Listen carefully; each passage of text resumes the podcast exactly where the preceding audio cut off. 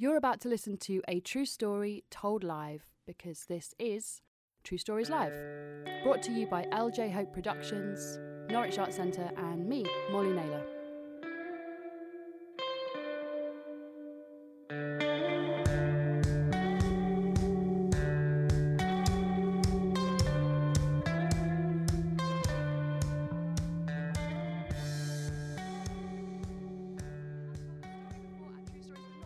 Ages, and we are just so glad to have him back. Please, would you welcome to the stage David Auckland?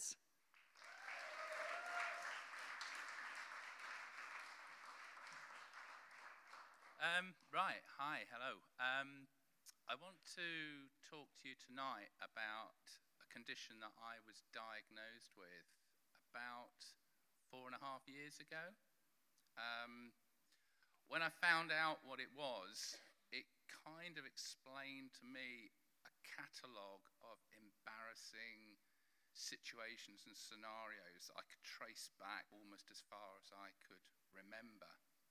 And as a result of those, it had created these boundaries that I had drawn, which affected the way that I reacted socially with people.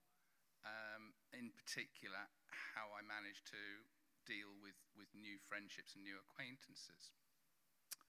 What I was told that I'd got was prosopagnosia. Now, does anybody actually know what that is? Did you? Good. So, what is it then? Oh, okay.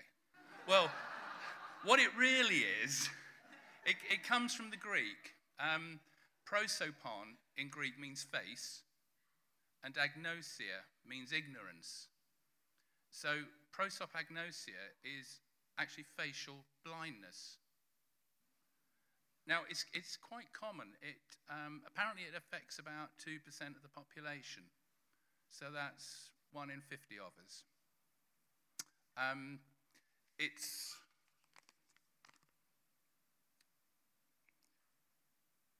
sorry, bear with me. Um,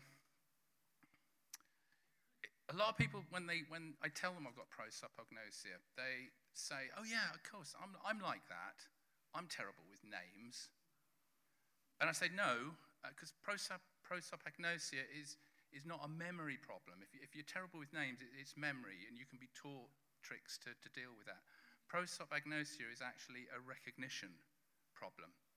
Um, if you think about animals in the wild, pack animals, uh, herd animals, a lot of them have got really highly uh, developed sense of smell, and they use that to identify each other.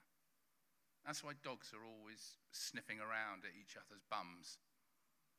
But for the primates, and in particular chimpanzees and humans, we've actually developed um, a special area in the brain um, which is to do solely with, with, with recognition. And unfortunately, for a chimpanzee with prosopagnosia, in the wild, it'll probably always prove fatal. Because a chimpanzee in the wild needs to be able to recognize and identify the members of its own troop. So if it goes off and approaches a chimpanzee from the troop of a rival, a rival troop, then it will almost certainly be attacked, repelled, or even killed. And if that chimpanzee can't recognize the members of its own troop, then it will become isolated, it could starve to death, or it could be killed by a predator. Now, obviously, for humans, it's not quite such a problem. Although some sufferers of prosopagnosia do have difficulty recognizing even close friends or members of their own family. There, there are one or two that wouldn't even recognize their own face in a mirror. Now, for the rest of us, we're normally okay at recognizing people that fall into two categories. The first one are those people that have got really pronounced distinguishing facial features. So I'm talking about the people that have got the really big crooked nose, um, perhaps the big sticky out cauliflower ears, or crooked or missing teeth, or a big scar across their cheek. Um, other group are the opposite. They're, they're the, the, the beautiful people, the people that have got perfect and striking facial features, which sort of reminded me why, when I was at school, I had this habit, I would only try and chat up the really good looking girls. Um, it's a phenomenon which I believe is called attempting to punch above one's weight. but that's not what I was doing. That the fact was that the girls that I could recognize and remember were the ones that were really good looking. Um, so you can remember the really good looking people, you can remember the really characteristic looking people. It's the 90% of people that are in between that we have the problem with. They're the ones that to us are completely forgettable. Um, so the severity of that um, yeah, it's fine. But I mean, I was, I was lucky. Um, I went to university uh, to study pharmacy. And when I was there, I was lucky. I did meet a really beautiful girl. Um, she was doing the same course as me, and we were thrown together. Um, and we spent a lot of time doing chemistry practical classes together. So that gave me a chance to get to know her. And after a while, we fell in love. After that, we got married. I think I've mentioned this in a previous true story. Um, we got married, we had two kids, and we had 25 years together until in 2007 um, she got cancer and died. Um, and that's why I'm a little bit emotional today because Incidentally, today is actually the, the 12th anniversary of her passing. Um, so it's been a difficult day for me and for the children. Um, we respect her, we still love her, although we do rather irreverently refer to today as Dead Mum Day. Um, but one thing that I will tell you about Jan is that she was the complete opposite of me. She is what we call a super recognizer. So if Jan was to go into a crowded room full of people, she would immediately be able to split that room into three groups. There'd be the, the people that she had met before and recognized. There'd be the people that she recognized but had never actually spoken to. And they'd be the people that she knew that she had never seen before in her life. But one of the things that she was really good at was that if there was somebody in that room that she had not seen for perhaps over a year, and that she may even have spoken to once, she would have the certitude and the confidence to go right up to that person and say hello.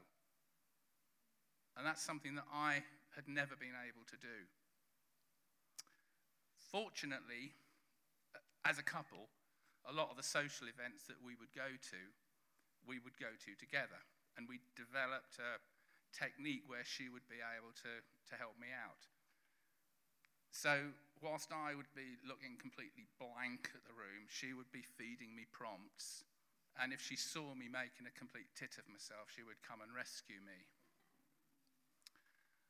When I was at work in the pharmacy, there was a trick I used um, which helped me a lot. And it was helped because a lot of the regular customers would come in holding a piece of paper with their name written on it. It's their prescription. So I developed this technique where I was perpetuating an illusion of being able to, to greet them by name as though I knew exactly who they were.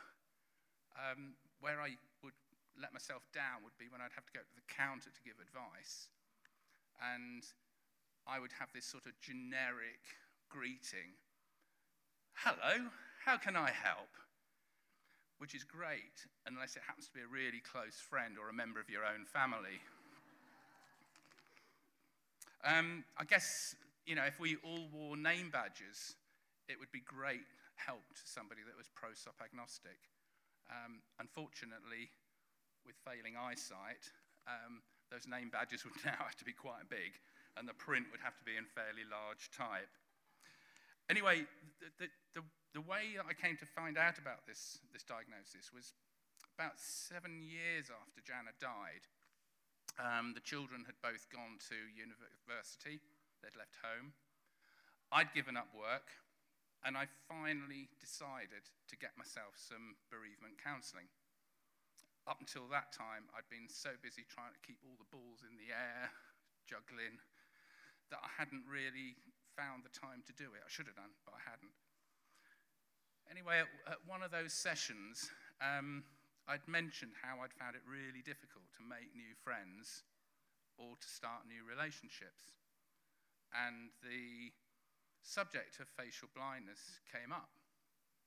And they very kindly put me in touch with some researchers at the University of Bournemouth who arranged for me to be tested and I did the tests, the results came back, and surprise, surprise, I'm 40% pro-SOP agnostic. So I had a definition. I knew what it was. Um, I could start to perhaps try and develop a strategy to work around this. There's, there's no cure. I mean, memory, you can be taught tricks to, to bring the memory back. But with pro-SOP it's something you've got. You've, you've got to live with it. So, what they told me to do was to, to stop trying to just focus on somebody's face, um, but to try and build up a more holistic image of people. So, although these are things that, that change, I was told to sort of try and remember what people were wearing, what sort of clothes they wear, um, what sort of hairstyle they've got, what sort of jewelry they wear. Um, whether they're wearing a bionic exoskeleton. Um, Simon. um, see, it works. Um, the other thing that I found I was quite good at was, was remembering voices. So I could build that into the profiling. Um, so that is basically how I have torn away at those boundaries. Um, and I have sort of gradually worked away around it and, and living with this, this condition. So, in conclusion, um, I still have confidence issues. So, if, if you do see me again out and about, um, I'll probably be skulking in the shadows, either in the corner or up against a wall. Um, if I don't come across and say hello to you, then I'm sorry. I mean, there may be a real, genuine explanation. I may not have actually seen you. But I may have seen you, and I may be a little bit, is it them? Is it not them? Do I go over and say hello? Do I not? Uh, and I probably wouldn't. Um, so what I'm saying is, if you do see me, help me out here. Um, please come across to me, say hello. Um, you may get a completely blank look back. And if that's the case, t- tell me your name. And if that still doesn't work, then just tell me where and how we met. Thank you so much, and I love you. David Auckland!